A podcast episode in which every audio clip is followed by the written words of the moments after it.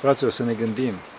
De când nu am mai vorbit cu Dumnezeu în liniște, de când nu l-am mai ascultat pe Dumnezeu în inima noastră, de când nu am mai ascultat persoane dragi, de fapt, astăzi suntem atât de grăbiți încât nici nu mai avem timp să iubim. Nici măcar nu mai avem timp să ne îndrăgostim cu adevărat. Nici măcar nu mai, nu mai avem persoane dragi pe care să le ascultăm cu admirație. În aceasta constă drama noastră, în lipsa timpului destinat iubirii.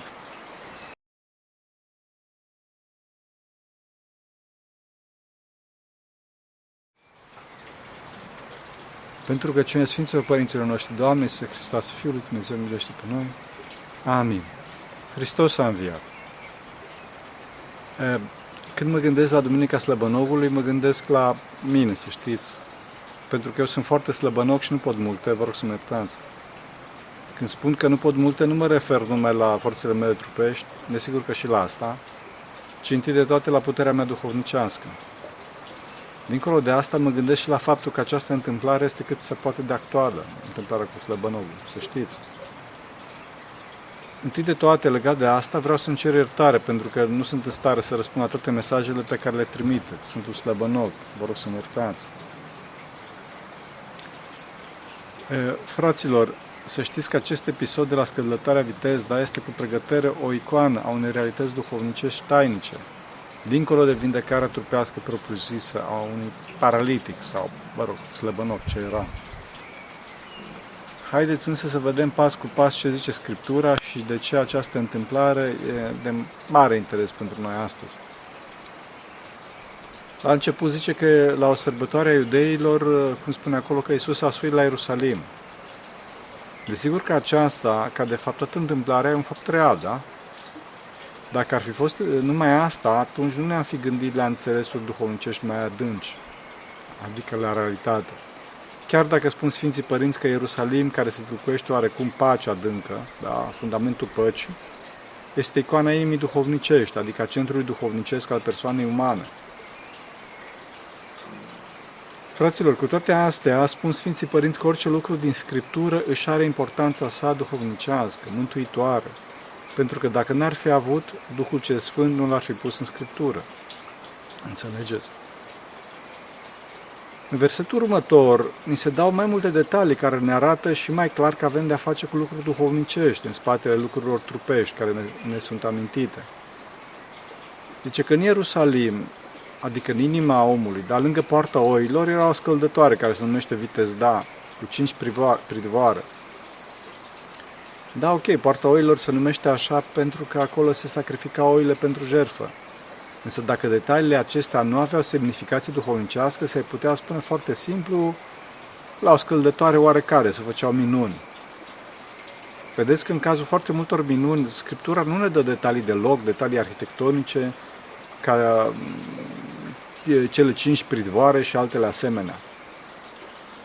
Duhovnicește se târguiește astfel scăldătoarea vitezda în centru existențial al omului, în inima sa, lângă poarta oilor celor raționale, știți bine că oamenii duhovnicești sunt numiți de multe ori în Scriptură oi.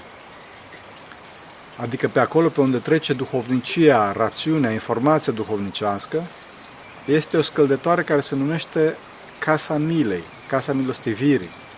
Pentru că asta înseamnă vitezda, care are cinci pridvoare, adică cele cinci simțuri. Da? Adică ne scăldăm, ne curățim simțurile prin care relaționăm cu această lume și le facem duhovnicești prin casa milei, a milostivirii, adică prin optica milostivirii, a comuniunii iubitoare ce se obține în biserică. Înțelegeți? Optica, optica încrâncenării, a învârtoșării, a lipsei de milă, Evident că nu ne spală informațiile care vin prin cele cinci simțuri și nu ne pot trece prin poarta oilor duhovnicești în nucleul existențial al omului. Omul încrâncenat este un om foarte limitat, să știți. Nu vede bine, nu are vederea curată în aproape nimic, mai ales în privința țintei încrâncenării sale. Din păcate, astăzi însă, nu mai avem timp să avem milă, pentru că atenția noastră este haotică și este furată tot timpul de centri de atenție foarte puternici la care suntem expuși. Întâi de toate la ecrane, da? prin care ne vine toată această cultură a excitării trupești. suntem foarte focusați pe plăcerile noastre, pe scopurile noastre egoiste, nu mai avem timp să avem milă de ceilalți. Să vă spun o întâmplare care m-a impresionat, cred că v-am mai spus-o. La o școală, în clasele primare, elevii se comportau infernal în clasă, iar profesorul de teologie, cred, în orice caz un profesor foarte duhovnicesc, a ridicat puțin tonul la copii ca să-i acopere și a zis, aveți și voi puțină milă. Iar copiii i-au răspuns, i-au răspuns contrariați. Ce e aia milă? După cum vedeți, copiii nu mai știau ce înseamnă milă. De ce? Din cauza multor informații de natură trupească, lipsită de iubirea personală, copiii nu mai aveau în mintea lor noțiune duhovnicești necesare pentru a ajunge la milă. Astăzi avem foarte multe informații care intră în cele cinci pridvoare, foarte multă apă care curge prin cele cinci simțuri, însă, din păcate, pentru că nu suntem în casa milei, nu putem să scăldăm, nu putem să curățim aceste informații pentru a ne fi de folos spre viața veșnică. Mila presupune contemplarea persoanei, Harului Dumnezeu, iar noi astăzi nu mai avem timp de asta. Suntem preocupați de afaceri, de optimizarea și împlinirea egoismului nostru, după cum spuneam. Dacă are descoperirea arta contemplației celuilalt, arta ascultării, să avem răbdare de a asculta ce zice celălalt și să nu izbucnim imediat când celălalt zice ceva care nu este conform cu logica noastră, atunci lucrurile se vor nivela mult mai ușor și va fi totul bine. Nu zic fraților că celălalt sau noi avem tot timpul dreptate. Spun că totul va fi bine și adevărul va ieși la evială natural și cu blândețe și cu bună înțelegere, fără să se pălmească dragostea. Să știți că relațiile de iubire interpersonale dintre noi sunt mult, mult mai importante decât adevărul științific, tehnologic, unde mai pui că acest adevăr este de regulă corectabil, da? Chiar Domnul a spus, milă voiesc, chiar nu jerfă. Adică să nu jerfim pe ceilalți pe altarul pseudo-dreptății noastre. Pentru că tot Scriptura spune că adevărul oamenilor este ca, cum spune, ca o cârpă de pădată în fața Domnului. De fapt, fraților, toți suntem nimic în fața lui Dumnezeu ca și creaturi. Pe de altă parte, suntem absolut importanți din cauza iubirii sale perfecte față de noi și prin asemănarea noastră cu El, a capacității noastre de iubire față de ceilalți. Apropo de nimicnicirea noastră, vedeți că în versetele următoare zice Scriptura că în scăldătoarea Vitezda erau o mulțime de bolnavi, șchiopi, ori, paralitici, slăbănogi, care așteptau mișcarea apei. Păi, de ce așteptau? Scrie în versetul următor că venea un înger al Domnului la vreme, adică la momentul potrivit, din timp în timp, și tulbura apa și oricine intra primul în apă, după tulburarea apei, se făcea sănătos or, orice boală ar fi avut. Da. Mă gândesc că acum, vedeți, deci toți bolnavii, șchiopi, orbi și paralitici așteptau mișcarea apei, iar Îngerul Domnului o tulbura. Această diferență de cuvinte accentuează și mai mult dimensiunea duhovnicească, tainică a evenimentului, taină despre care o să vorbim în, în continuare. Dimensiunea tainică a acestei minuni, care avea loc regulat, este și mai accentuată de faptul că doar primul bolnav care intra în apa tulburată se vindeca. Dacă stăm să ne gândim, să zicem că era un cineva foarte iută de picior, care avea, eu știu, un coș pe față, un nei care îl deranja, sau un atlet care era puțin răcit sau avea o mică zgârietură nesemnificativă. Vă dați seama că acesta ajungea primul în loc ca să fie vindecați cei cu boli foarte grave, pe care Scriptura îi amintește expres, adică orbi, șchiopii, slăbănogii și alte boli asemenea. și atunci cum se exprimă? Cum se explică? Cum se explică? Cum se exprimă Dumnezeu, care Dumnezeu este pe de-o parte atot puternic, da? Cum se poate ca Dumnezeu uh, uh, uh, atot iubitor să întâmple treaba asta? Dumnezeu, ca tot puternic fiind, putea să vindece pe toți dintr-o dată.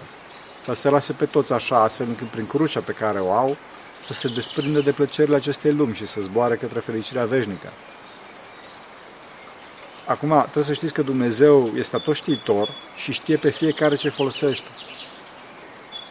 Acum, de ce a îngăduit acest concurs de alergare, dacă doriți, către tulburarea apei? Și Și de ce toți așteptau mișcarea apei, iar când vine vremea să se miște, Scriptura zice că îngerul o tulbură. Putea să folosesc același cuvânt, pentru că din punct de vedere al fenomenului fizic, același fenomen era, dar la fel se întâmpla. Însă din punct de vedere al fenomenului duhovnicesc, nu era același fenomen. Înțelegeți? Să explicăm. Apa este simbolul Harului Duhului Sfânt, de viață făcător. Înțelegeți? De fapt, veți vedea că în duminicile din perioada Pentecostarului, adică, să zic așa, aproximativ duminicile după Paște, veți vedea că apar minuni legate de apă, pentru că apa este dătătoare de viață pentru trupul nostru și deci este simbol al Harului Duhului. Pentru că apa este dătătoare de viață și harul este dătător de viață pentru sufletul nostru. Noi toți suntem bolnavi sufletești în această lume și așteptăm mișcarea apei, adică harului, astfel încât acest har să ne vindece de toate bolile. Atunci însă când vine harul prin Îngerul Domnului, acesta ne tulbură, fraților, cu o tulburare bună. Ne tulbură părerea de sine, ne zgâlție balamalele existențiale, încercând să ne scoată din zona de confort, a propriului nostru egoism și să ridice, să ridice pe oameni pe un plan existențial superior. Cine își facă din prima, adică cu maximă hotărâre și credință în această baie a Harului, se va vindeca. Acum, fraților, sunt multe astfel de exemple în care Hristos îi tulbura pe oameni ca să scoată din cadrele foarte strâmte ale propriului egoism și ale gândirii lor. Unul dintre cele mai reprezentative fiind, de exemplu, cel cu Sfânta Părtășanie. Hristos putea să facă astfel încât să nu ne dea sfânt trupul, și, și, trupul său și sângele său, da? Să mâncăm trupul său și să bem sângele său, ci să ne dea un fel de pastilă și să zică luați asta de două ori pe zi, dimineața și seara, peste mai ugor. Sau în ultimă instanță putea să ia pe oameni cu binișorul să le zică știți, de fapt nu e trupul și sângele meu, ci e doar un chipuire, un simbol, de fapt e pâine și vin. Chiar asta din urmă, să știți, fraților, că e o erezie care până astăzi este perpetuată la protestanți și protestanți. Hristos însă n-a zis asta, nu a dat pastile. A zis, fraților, trebuie să mâncați trupul meu și să beți sângele meu, că dacă nu, nu o să aveți viață într voi. Nici măcar nu le-a zis că la vedere o să fie pâine și vin.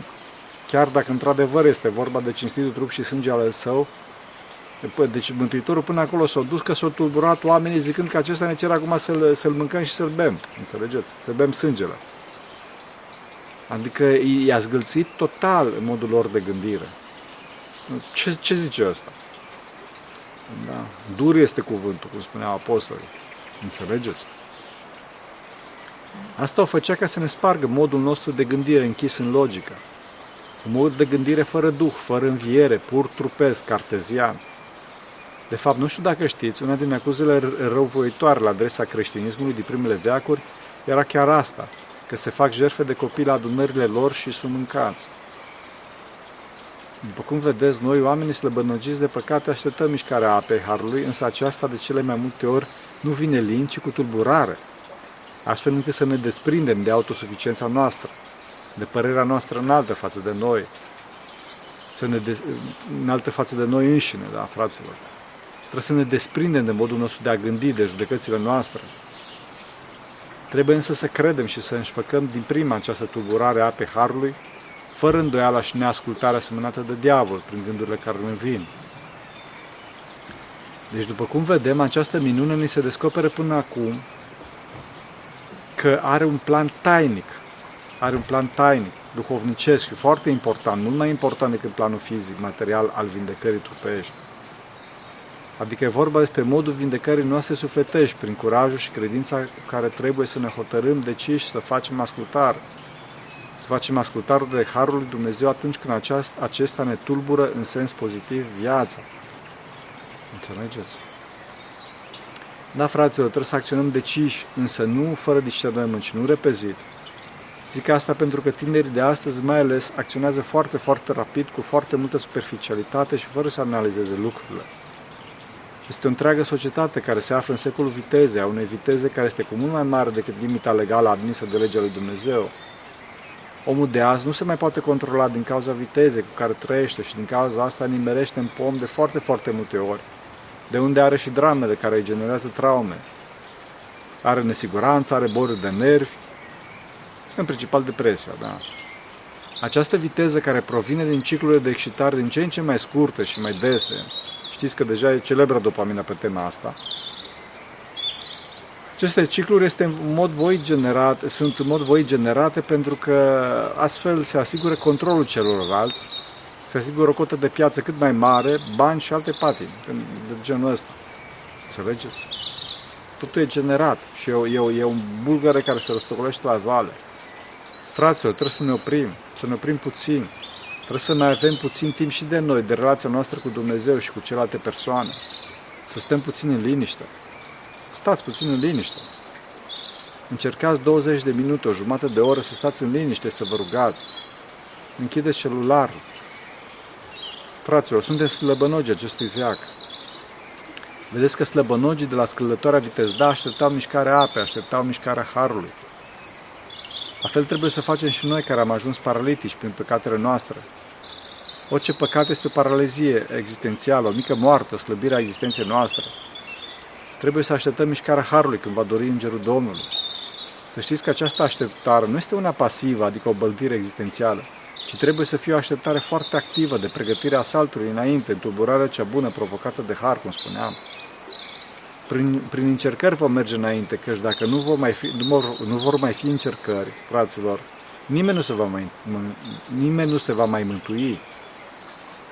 Această pregătire se face în liniște. Oameni buni, tinerilor, trebuie să ne liniștim puțin, să mai și vedem care este relația noastră cu Dumnezeu, cu ceilalți și ce facem cu viața noastră. Să închidem puțin celularele și ecranele în fiecare zi și să ne rugăm, să citim, să studiem lucruri duhovnicești și să facem fapte bune pentru a ne uni cu Dumnezeu.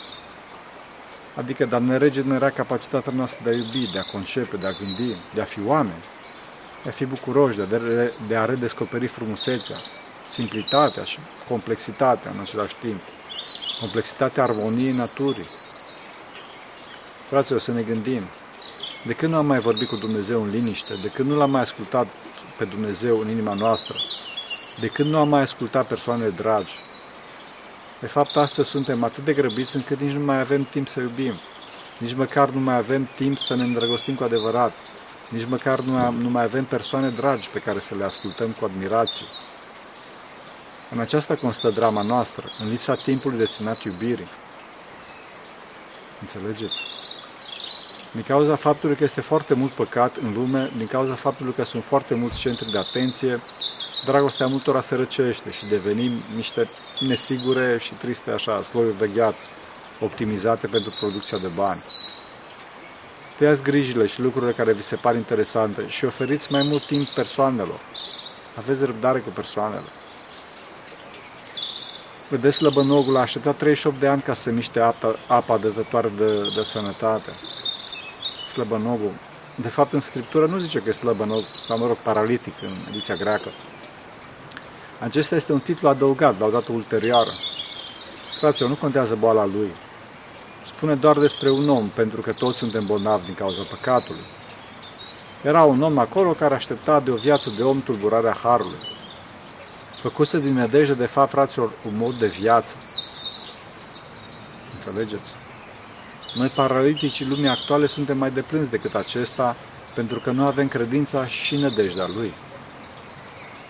Vedeți că Domnul i-a, înconjur, i-a încununat nădejdea, apărându-l, apărându-l de, de deznădejde și prin, prin că i-a apărut în față. I-a apărut în față. Da. E o mare problemă, fraților, deznădejdea. Că tinerii de astăzi sunt deznădejduiți. Dacă avem nădejde, Dumnezeu ne va încununa și o să ne apară în față și o să ne întrebe dacă dorim să ne facem sănătos. Înțelegeți? Vedeți că Hristos îl întreabă, nu pentru că avea nevoie să întrebe ca să afle. Hristos, Dumnezeu fiind, le știe pe toate. Îl întreabă și ca să-i arate dispoziția sa de, la, de a-l ajuta, dar pe de altă parte să lege o discuție, așa, într-un mod smerit și vulnerabil. Zic vulnerabil de ce? Pentru că celălalt putea să răspundă brutal. Ce bă, n-ai ochi, nu vezi că stau aici de 38 de ani și mă mai întreb dacă vreau să mă fac sănătos?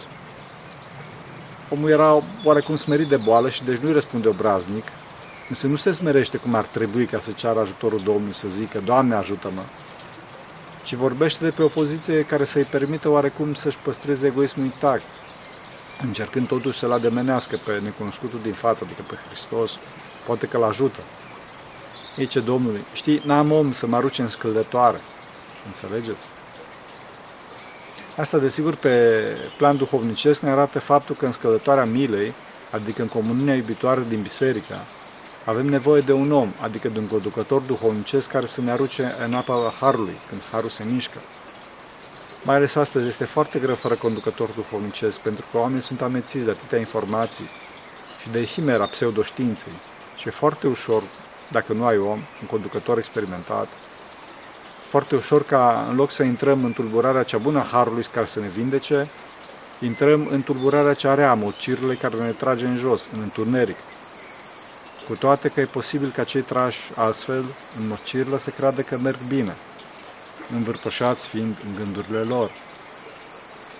Vedeți că omul care și-a păstrat egoismul și nu a avut om conducător care să-l ajunge în scăldătoarea milei, ca să facă bine, a așteptat 38 de ani până să se întâlnească pe Hristos pentru prima dată. Și când l-a întâlnit, nu l-a recunoscut. Chiar dacă acesta l-a vindecat pe loc și a spus, ia-ți patul tău și umblă. Înțelegeți? Și-a dat seama de, de, de, de importanța capitală a omului din fața lui. Înțelegeți? Hristos îi zice, te-ai vindecat, ești puternic acum cu harul meu, ai o viață activă, ești mai tare decât boala păcatului, numai să vrei, bineînțeles, numai să rămâi în harul meu, numai să rămâi cu mine. Domnul îi spune că din pricina țintuirii sale la pat a, a, a, era slăbănoc, da? Și pricina țintuirii sale la pat era păcatul. Și îl face atent să nu mai păcătuiască, pentru că o să fie mai rău. De fapt, să știți că dacă omul nu este atent, atunci căderile lui după cunoașterea Harului sunt mult mai mari. În principal, datorită faptului că poate să fie atins de gândurile de mândrie și de slavă de șartă, reprezentate în scriptură prin farisei. De fapt, fostul slăbănog exact asta și face. Face unul dintre cele mai mari păcate și merge la farisei și le denunță pe Hristos, știind că aceștia îi caută nod în papură, pe baza, mă rog, unui legalism orb, care nu știe de iubire. Da, fraților, știți care era păcatul slăbănogului? Era unul dintre cele mai mari păcate, care este nerecunoștință. Nerecunoștința. De fapt, noi toți suferim de această nerecunoștință, mai mult sau mai puțin. Fraților, această formă de nesimțire este una dintre cele mai triste efecte ale căderii lui Adam. De fapt, fraților, ne asemănăm cu câinii care odată ce au înșfăcat cărnatul, fug cu cărnatul în gură, fără să, fără să mai mulțumească nimănui, după cum spune Sfântul Ioan Scăraru. Pe de altă parte, după cum spune Sfântul Efrem Catunachiotu, cheia deschiderii împărăției cerurilor, cheia harismelor, este recunoștința, mulțumirea. Fraților, să nu uităm niciodată să mulțumim. Fraților, să nu uităm să, nu uităm să fim oameni, să fim nobili, să fim duhovnicești, să fim delicați.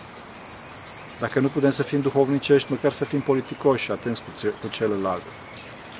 Să nu uităm că tot timpul avem nevoie de celălalt, pentru că singur nu vor recunoaște pe Hristos. Trebuie să ni se arate de mai multe ori și să avem conducători duhovnicesc experimentat și oameni duhovnicești ca să ne-l arate, pentru că altfel nu-L vor recunoaște pe Hristos. Nu vom intra în apa Harului și nu ne vom vindeca. Astfel vom rămâne țintuiți la pat, la marginea existenței, incapabil fiind să ne spălăm simțurile. Da? Simțurile cu care interacționăm, de fapt, cu tot universul, cu toată realitatea din jurul nostru. Vom fi niște slăbănogi veșnici.